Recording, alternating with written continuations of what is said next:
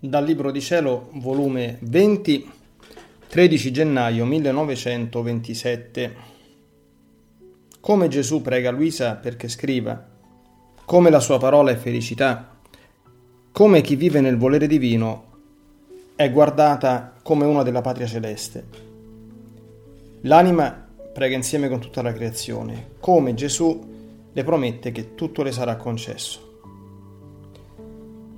Continuando a stare con la febbre, mi riusciva a scrivere con tale stento che avevo deciso di non scrivere più, fino a tanto che mi trovassi in condizione di poter scrivere con meno stento.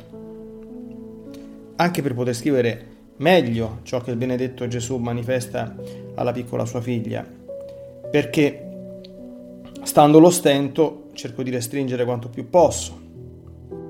Ora, mentre non ci pensavo affatto che dovessi scrivere dietro la mia decisione, il sempre amabile Gesù si è mosso nel mio interno come pregandomi e mi ha detto, Figlia mia, scrivi un poco.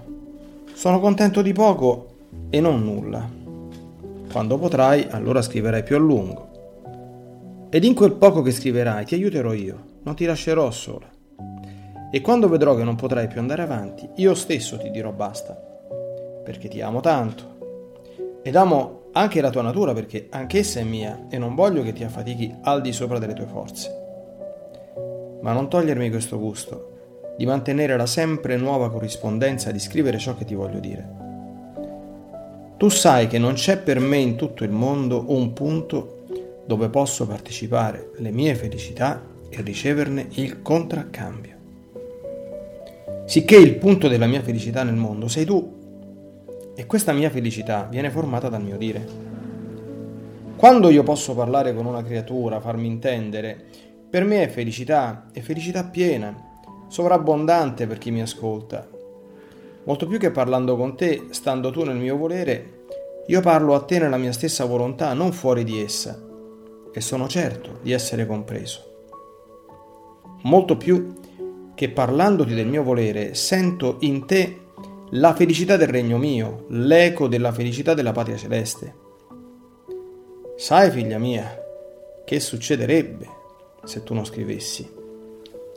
Siccome io tengo nel Fiat Supremo, guardo te come una della mia patria celeste. Che diresti tu se una che vive già nel cielo non volesse ricevere le mie nuove gioie che naturalmente sprigiono dal mio seno per felicitare tutti i beati? Perché in me è natura dare sempre nuove beatitudini. Questa tale sarebbe dunque un intoppo alla mia felicità, me le chiuderebbe nel mio seno le gioie che voglio mettere fuori. Così succederebbe di te, saresti un intoppo alla mia felicità, alle gioie sempre nuove che possiede la mia volontà. Molto più che io mi sento più felice quando rendo più felice la piccola figlia del mio volere, che solo per causa nostra, non per altro, si trova nel basso dell'esilio, per darci il campo di formare il regno nostro in mezzo alle creature e reintegrarci i diritti e la gloria dell'opera di tutta la creazione. Credi tu che il mio cuore può tollerare di non rendere felice la piccola figlia mia? No, no. Per me sarebbe la pena più grande. Non è forse per te la felicità più grande la mia parola? Ed io, certo Gesù. E se sapessi come mi rendi infelice quando mi privi, come sento il vuoto di una felicità senza fine, che nessun'altra cosa per quanto bella e buona potrà supplire.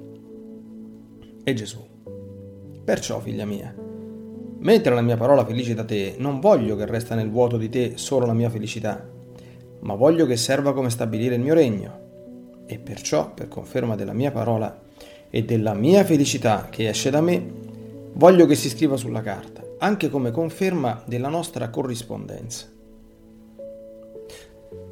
Onde dopo di ciò mi sono messa a pregare, portando innanzi alla Maestà Suprema tutta la creazione insieme con me, cioè il cielo, le stelle, il sole, il mare, insomma tutto, affinché la mia preghiera fosse animata da tutti gli atti che esercita il Fiat Supremo in tutta la creazione.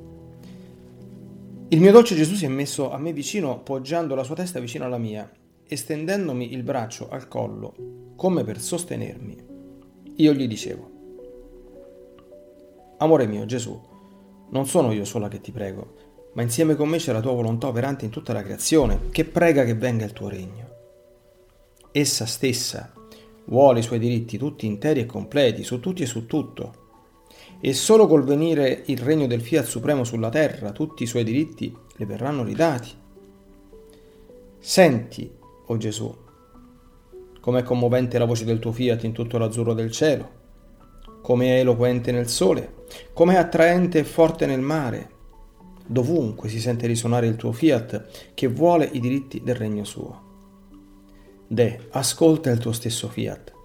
Ascolta la piccola tua figlia che facendo suoi tutti gli atti suoi ti prega, ti supplica che venga il regno tuo. E che sebbene neonata appena quali sono, anch'io voglio i diritti miei. E sai, o oh Gesù, quali sono? Che alla tua volontà io ridoni tutta la gloria, l'onore come se nessuno l'avesse offesa, come se tutti l'avessero compiuta, adorata e amata.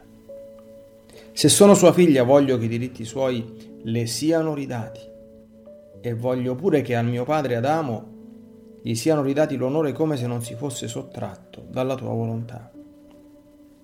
E il mio dolcissimo Gesù, tutto commosso, mi ha detto, alla piccola figlia mia, che prende tanto a cuore i diritti del mio fiat divino e che se ne serve del suo stesso potere per farmi breccia nel mio cuore, tutto le sarà concesso. Come non accontentarti, figlia mia? A te tutto ti sarà dato. Anzi, aggiusteremo insieme ciò che riguarda la mia volontà e ciò che riguarda le creature. Non sei tu contenta? Guarda, figlia mia, come la mia volontà uscì in campo nella creazione è stata sempre ferma e irremovibile nel fare il bene, ad onta di tante movibilità delle creature ed offese. Essa, trionfando di tutto, ha fatto il suo corso di sempre, sempre beneficare.